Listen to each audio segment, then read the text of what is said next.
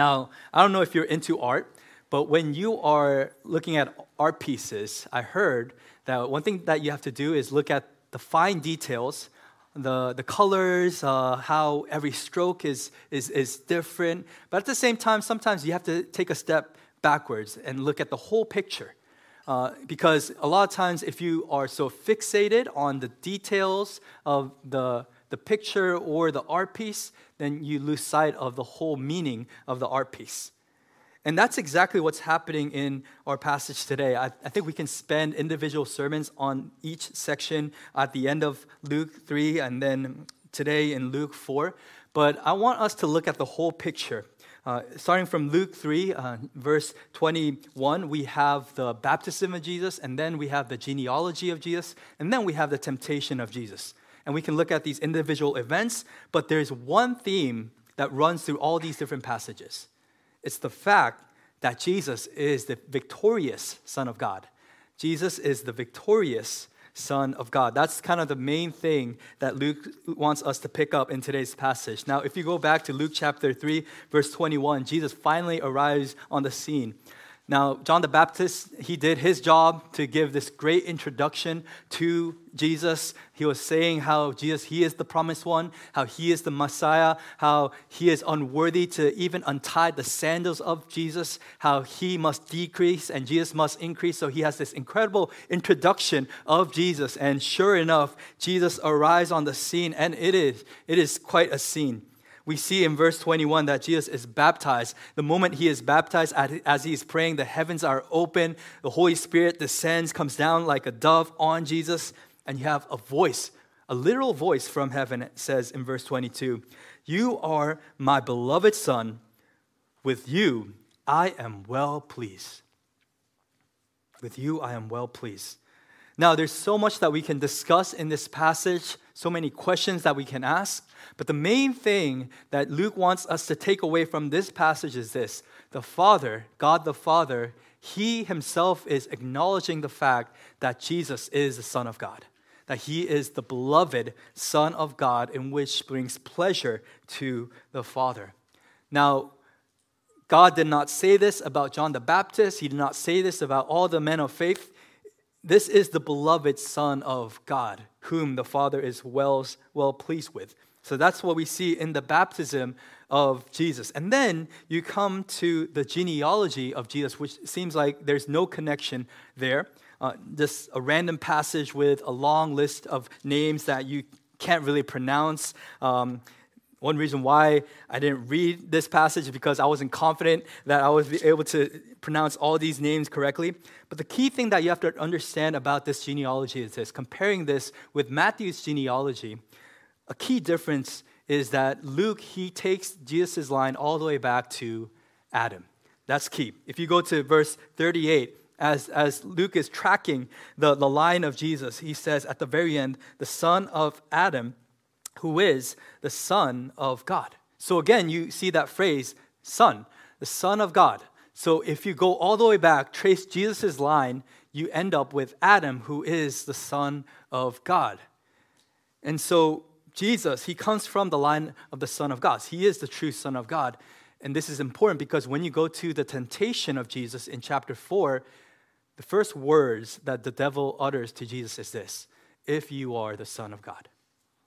And again, he says that in verse nine, "If you are the Son of God." So as Jesus is being tempted, the thing that's on the plate is whether or not Jesus is the true Son of God. So the key theme that connects all these different events, the baptism of Jesus, the genealogy of Jesus, and even the temptation of Jesus, is the fact that Jesus is the true, victorious Son of God.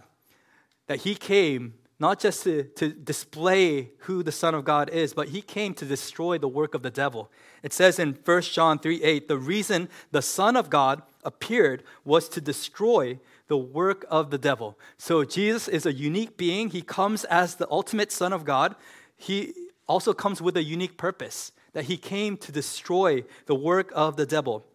Now, we also know that uh, Adam was called the Son of God, but we also know that Jesus came to replace Adam as the true Son of God. So Jesus is the ultimate, the true, the victorious Son of God who came to reverse Adam's curse. Now, a lot of times when a president or maybe a governor would begin his, his time in the office uh, after their inauguration, they would make some first decisions, right? And some of the first decisions that they make are not new decisions. They're not just trying to install new things, but they're trying to take away what has been placed in the past. They're trying to undo what has been done in the past. And that's what, what Jesus is trying to do in this passage. Before he does anything new, as he is starting his public ministry, that baptism is really an inauguration. It's the beginning, a declaration that Jesus it has finally arrived, that he's coming out in public. And the first thing that he does is he undoes the work of the devil, that he reverses Adam's curse. We see some, some similarities between Jesus' temptation and Adam and Eve being tempted in the garden. We see that both Adam and Eve and Jesus, they were created um, in a way, in a supernatural way. Um, Adam does not have an earthly father uh, per se, and Jesus too does not have an earthly father. I mean, he has Joseph, but truly, he does not have an earthly father that gave him life. Both have a heavenly father. We also see that Adam, that he walked in the presence of God. Jesus today is full of the presence of God. We also see that Adam has a unique purpose to fill the earth with the glory of God. Jesus also was sent with a unique purpose to fill the earth with the glory of God. We also see that both individuals are being tempted by the devil. Now, there are only two occasions where you see a human being go face to face with the devil, that you literally have the devil speaking words to a person. First in the garden, second here. Only two cases where the devil is actually speaking to a human being. Now, you have the devil speaking to God in the book of Job, but to a person, it's only Adam and it's only Jesus, the two human beings. So we see that there's this unique connection between Jesus and Adam, and that's why Luke, I believe, placed this genealogy in between the baptism of Jesus and the temptation of Jesus. He wants us to see that not only is Jesus the Savior of all, because he connects all the way back to Adam, not just Abraham. Matthew's uh, his genealogy goes all the way back to Abraham to let people know that Jesus is the promised Messiah that was promised to the people of Israel. But Luke takes it a step further and says, well, this is the Savior for all.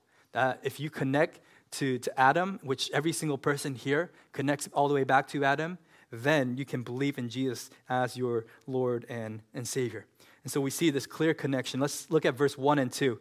It says this, "And Jesus, full of the Holy Spirit, returned from the Jordan and was led by the Spirit in the wilderness for forty days, being tempted by the devil." So Jesus, who is the Son of God, who is loved by the Father, who is pleasing to the Father, who is full of the Spirit, who is led by the Spirit, ends up where? The desert, the wilderness. And that's a very important lesson that we have to learn, that sometimes God allows us to walk in very dry, gland, uh, dry, uh, dry land, that he allows us to go through some hardships. This happened in the book of Exodus as well with the people of God, who were also called the sons of God in Exodus four twenty-two. But we also see that the person who's tempting us is not necessarily God, but it is the devil. So God allows us to be tempted in certain ways by the devil, but the temptation of the devil is not outside of God's reign or his rule.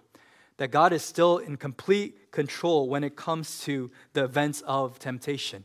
This was true in the garden, and this is true with the temptation of Jesus. Now we see the clear connection between Adam and Jesus, but the difference is this. Adam, when he was tempted, he failed and he sinned. When we see Israel walking in the wilderness, they were tempted, they failed, they disobeyed. Jesus, when he is tempted, he walks out victoriously. Uh, he, he has victory over the devil. And that's, that, that's an important part. We see that Jesus, although he has these connections to, to Adam, he's completely different from Adam. What Adam wasn't able to do, Jesus is now able to do because he is the better Adam. This is why it says in Romans five nineteen, Paul says, "For as by one man's disobedience the many were made sinners, so by one man's obedience the many will be made righteous. So Adam, through his disobedience, many were made sinners. Through Jesus, his obedience, if you believe in him, many will be made righteous. Jesus is the victorious Son who came to reverse Adam's curse. And then the other figure that we see in today's passage is the devil. Now, I don't know if you like studying the devil, but I personally think there's a lot of benefits if you know your enemy. And so um, what do we learn about the devil in today's passage? Now, Luke does not give us a formal introduction of where the devil came from or who he is, but there are several things that we can learn about the devil in this passage. Number one is this: the devil knows you, especially your weaknesses.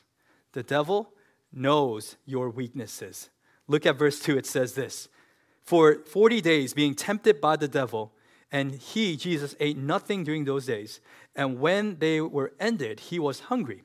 The devil said to him, Jesus, if you are the Son of God, command this stone to become bread.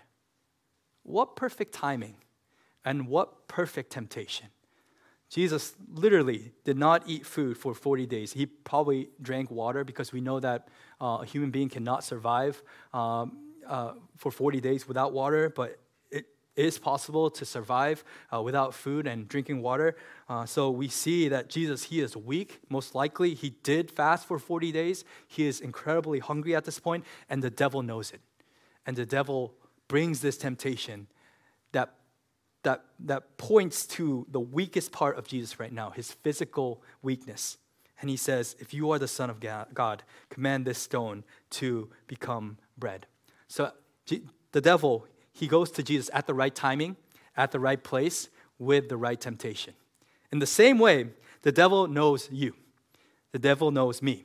He knows our weaknesses. He knows our struggles. Some of us, we struggle maybe with uh, laziness, maybe with pride. Some of us might struggle with maybe being too um, too driven by our desires or or anger, whatever it might be. Like, we have different weaknesses. We have different points where if you push those buttons that we would explode. Well, here's here's here's here's what we see in the Bible. The devil know exact knows exactly what buttons to, what buttons to push. That he knows your weakness. Now, next Sunday we're gonna have the Super Bowl, right? Hopefully, uh, you'll be able to enjoy the Super Bowl. I love the Super Bowl because, you know, especially with um, football, it's not just a game of athleticism. It's a game of strategy, right? For two weeks, the two teams prepare for the other team. They come up with different strategies. They're not just preparing physically, but they're preparing mentally, strategically. And the whole thing is that they're drawing up a game plan. They're studying film day and night to find the other team's weakness. And the game plan is to attack the weakness of the opponent. Did you know that the devil has an entire game book against you? That he has a, a, a custom game plan just for your life, for your heart, because he knows you. He knows your weakness. He knows when you are most vulnerable. He knows the place that, that you can be easily attacked. He knows easily how, how to get you upset and, and to move you away from God. He knows all those things. The devil knows your weakness. The second thing that we see is the devil knows how to use God's word. The devil knows how to use God's word. It's interesting that the first thing that the devil would say to Jesus is, if you are the Son of God. Why is this ironic? Because literally the chapter before, just a couple verses before, the Father told the Son, you are my beloved Son, whom I am well pleased. Like, that is the truth. Like, the Father is well pleased in the Son. And yet the devil, when he comes to chapter four, he turns that fact into a question. And in the same way, a lot of times the devil turns a lot of the different truth that we believe about God into a question. We see this in, in the garden as well. In Genesis two, we see that Adam and Eve, they were told not to eat from the tree of the knowledge of good and evil. The moment that you eat from it, you will die. What do you see in Genesis three? The serpent comes and says, well, did God really say that you can't eat from that tree?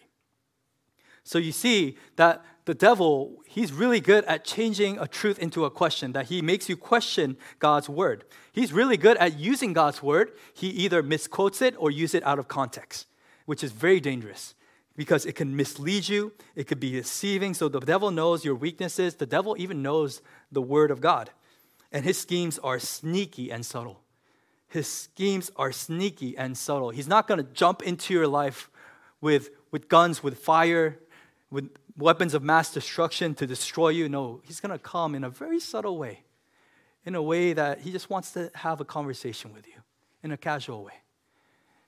And it seems like, you know, he's not that big of a threat. That's probably why Eve engaged in this conversation with the serpent. And you see that the devil, he is very sneaky and subtle with his schemes. So we see a little bit about the devil, and now we're going to look at the temptations, how sneaky it is. Look at verse three, it says this. The devil said to him, "If you are the Son of God, command this stone to become bread." Command this stone to become bread. Now, I did not understand why this was such a big deal, you know, when I was young. I thought it would be pretty cool. Like, if you can change some stones into bread, like, that's a cool magic trick. And we know that Jesus is able to do this because later on, he takes a kid's Happy Meal, uh, five loaves of bread and two pieces of fish, and he turns it into a feast for five thousand plus people. Like, we know that Jesus can create food supernaturally. Like, that's not a question. So why not at this very moment when Jesus is starving, when he is hungry, why not just go ahead and make some food for himself? That's exactly what the Jesus, what G- Jesus is being tempted with. The devil is saying, if you are the Son of God, take care of yourself. Come on, uh, you deserve it. You, you, you deserve to be satisfied, to have this food. It sounds pretty logical. It sounds like, you know, this is something that is reasonable for Jesus to do. But notice what Jesus says in In verse four, it is written, man shall not live by bread alone. So the first temptation is this, the temptation of the devil. I encourage you to write this down. You have the power and the right to satisfy your own needs. You have the power and the right to satisfy your own needs. The devil was telling Jesus, if you are the Son of God, you have the power and the right to make food for yourself to satisfy your own needs. And what Jesus says, he quotes Deuteronomy eight three. He says, man shall not live by bread alone. And Matthew actually quotes the rest of the passage as well in Deuteronomy three, which says, but every word that comes from the mouth of the Lord. Now notice two things. Number one, Jesus is not a hater of food. He's not saying food is unimportant in your life. In fact, he says, man shall not live by bread alone. He knows that men ha- have to live by bread, that we need food to survive. We need nourishments in our body in order to operate, in order to live our lives. Food is important. So don't go home and starve yourself like after this, this, this message. No, food is important. There are a lot of things that are important in your life. I think family is important. I think water is important. I think education is important. There's a lot of things that are necessary and are important in your life. But here's the claim that Jesus is making and what the Bible is making. Food is not the ultimate thing in life. Food is important, but it should never be the ultimate thing in life. Man shall not live by bread alone, but shall live by every word that comes from the mouth of the Lord. That don't make your life simply where you are chasing basic needs in your life. I think that's what the devil wants us to do. He wants to look at us to look at our lives, and he wants us to focus on the basic needs of our lives, which are really important, but they should never become the ultimate thing. Jesus instead says, I feast on the word of God. And later he says in John four thirty-four, my food is to do the will of my Father.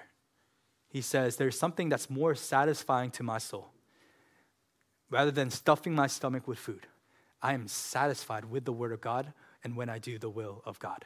The true satisfaction and purpose and meaning in this life is found not on the things that I indulge in and consume, but the things that I worship, which is God alone. He is my true satisfaction. I think the same temptation exists in our hearts today, where we have to cherish some of the necessities in life, career. Maybe some people might say you need a good amount of savings in order to live a certain life. You need to have a family. You need to take care of your own health. You need to take care of, of different things in your life. And all of that is true. Like, we're not neglecting the importance of those necessities, but we can't make those things the ultimate thing in our life. The ultimate pursuit of our life can't be just things that are necessary in our life.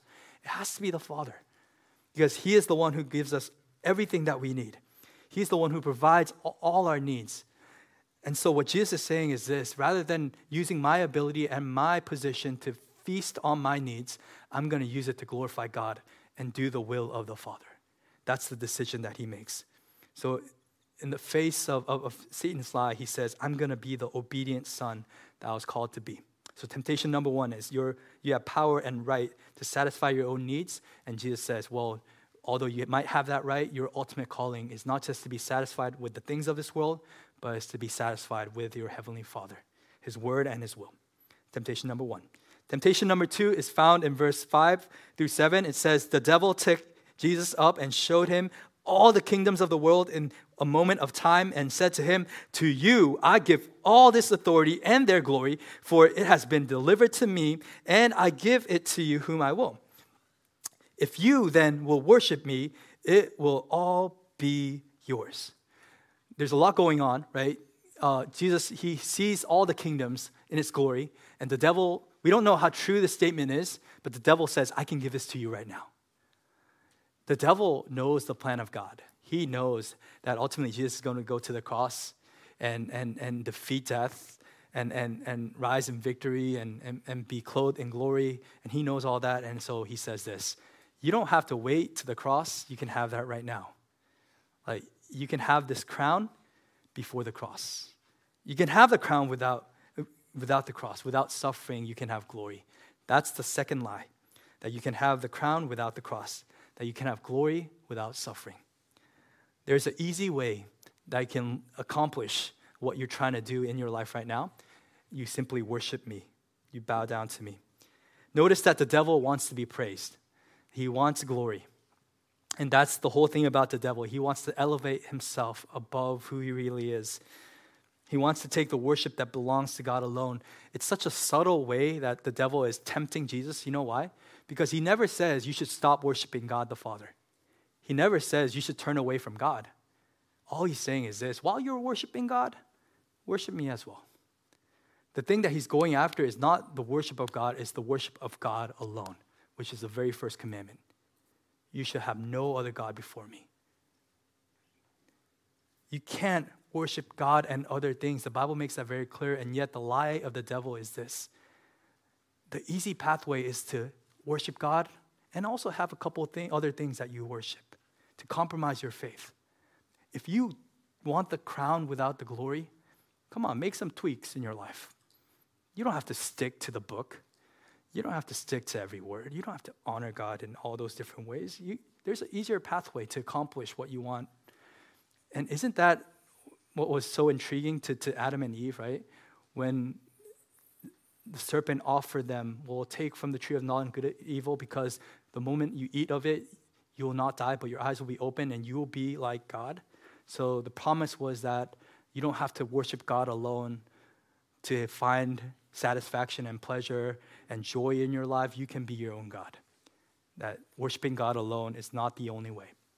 And that was a lie that they believed in, and they felt for it, walked into disobedience. But we see Jesus, he quotes from Deuteronomy, Deuteronomy six again. He summarizes really that beautiful chapter of the Shema. Hear, O Israel, the Lord our God. The Lord is one. Therefore, you shall love your God with all your heart, with all your soul, with all your might. You should fear God. You shall serve him alone. So Jesus is quoting all these things, saying that, Satan, I know what you're trying to do. It's not about just worshiping God. It's worshiping God alone. So he is He's not shaken by the, the schemes of the devil. So we, we see these two lies. You know, take things for yourself first. Take care of yourself first. And then the lie is that there's an easier road ahead of you. Um, you don't have to go through this hard Christian life and follow the road of sanctification. You don't have to stick to the book in order to please God and to honor God and live in glory. There are easier ways to do that. Just compromise your faith. I'm not saying that you don't have to be a Christian. Just don't be like this super Christian, trying to do everything by the book. That's the lie that the devil wants you to believe in and wants me to believe in. The third temptation is this: you should test God before you trust God. You should test God before you trust God. Look at verse nine. It says this: and he took him to Jerusalem and set him on the pinnacle of the temple and said to him, if you are the Son of God, throw yourself down from here. For it is written. Now, it's quite amazing. Now, Jesus, not just Jesus, but now the devil is quoting scripture. So from Psalm ninety-one, he says, "He will command his angels concerning you to guard you. And on their hands, they will bear you up, lest you strike your foot against a stone." So the devil says to Jesus, well, you like scripture, huh?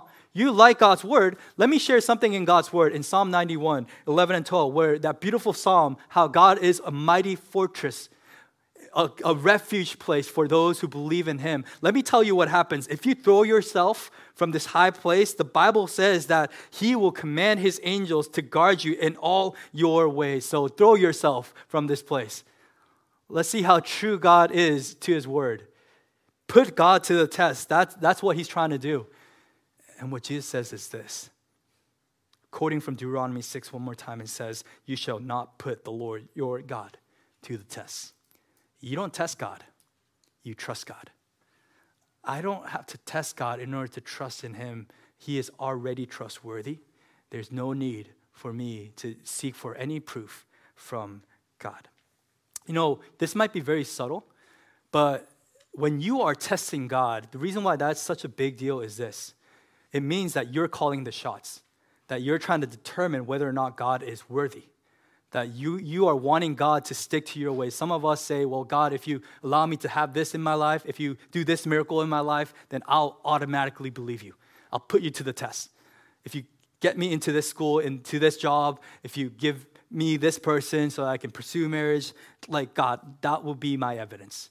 And the Bible says, well, no, you don't put God to the test. You trust God based on his word.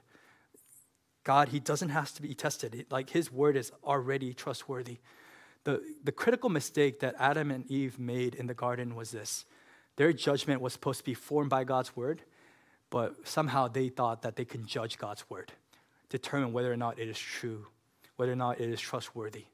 And they firm, firmly believe that God was lying to them, that he was withholding something good from them, because they believed that the moment that they took from the fruit, just like the snake said, that they would not perish, but their eyes would be open and be like God.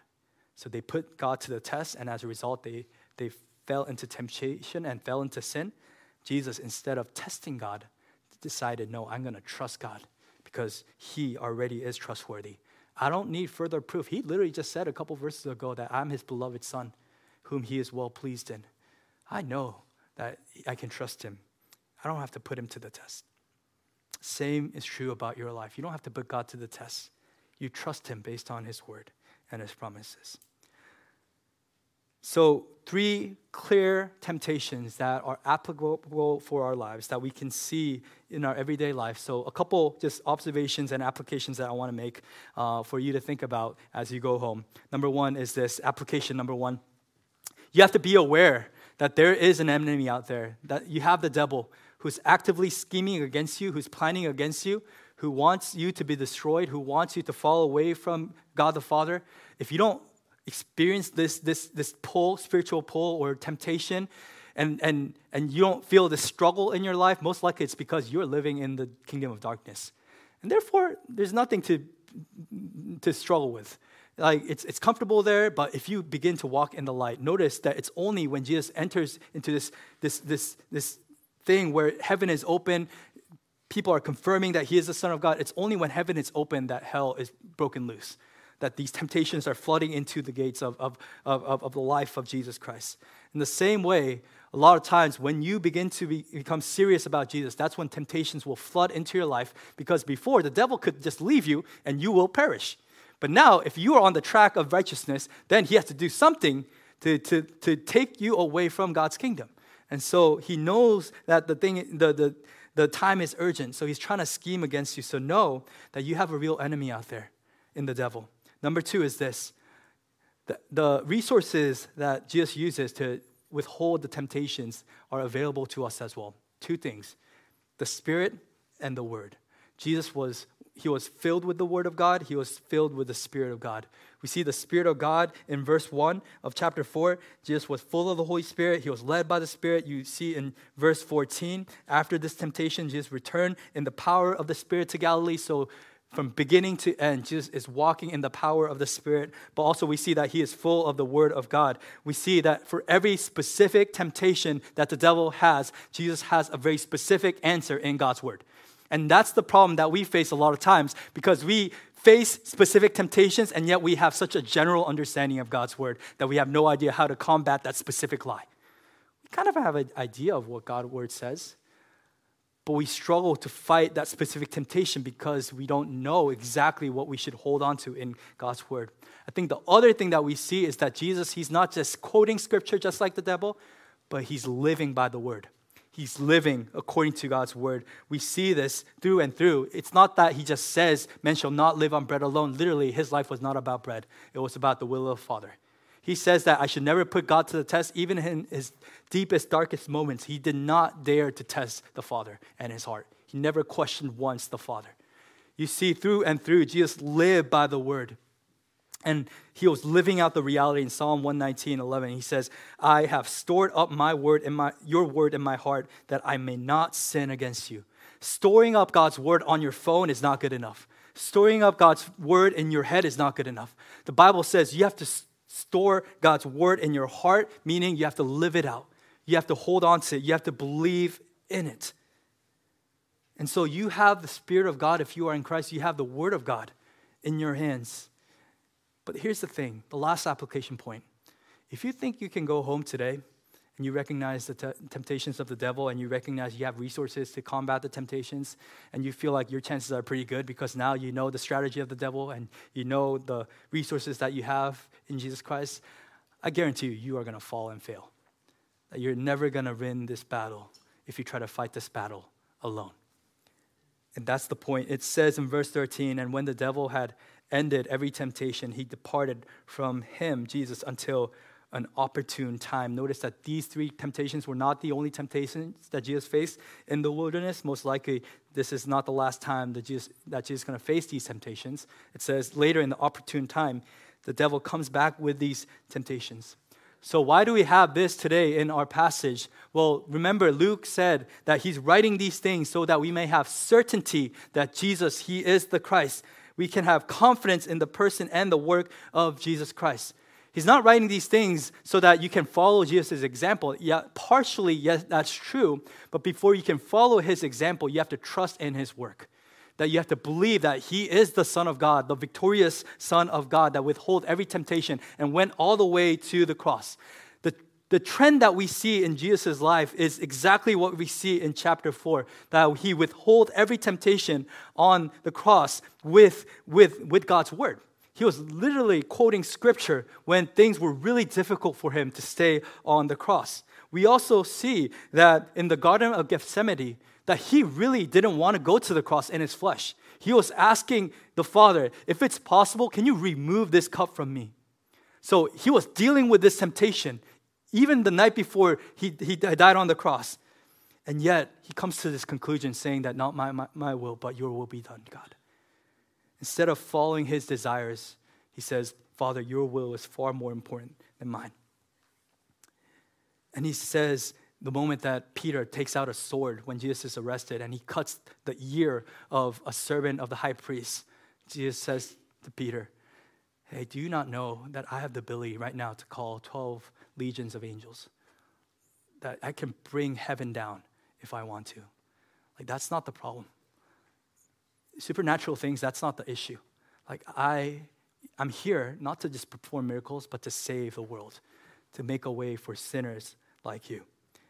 And so Jesus walked victoriously all the way to the cross. And every step of the way, he relied on God's word. He was full of the Spirit, and he withheld the temptations of the devil, and he victoriously uh, rose again on the third day. And because of Jesus, now we have a way.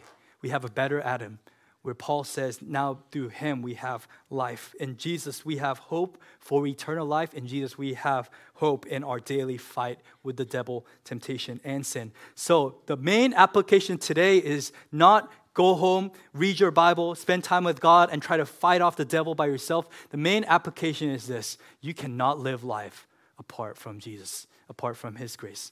Hebrews four, fifteen, sixteen says this, for we do not have a high priest who is unable to sympathize with our weaknesses, but one who in every respect has been tempted as we are, yet without sin. So Jesus endured every temptation, yet without sin. But here's the incredible invitation in verse sixteen. Let us then with confidence draw near to the throne of grace, that we may receive mercy and find grace to help in time of need. The call is not just to follow Jesus' example and live a good life. The call is to fall at the feet of Jesus, receive mercy through Jesus, receive help from Jesus at time of need.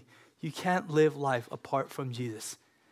And Jesus is showing, though, when you are one with Jesus, when you are united with him in Christ, in faith, through God's grace, then you can withhold the temptations of the devil and walk victoriously as sons and daughters of God. So let's believe in him. Let's trust in him. Let's not put God to the test today, but let's trust his incredible plan. Amen? Let's pray.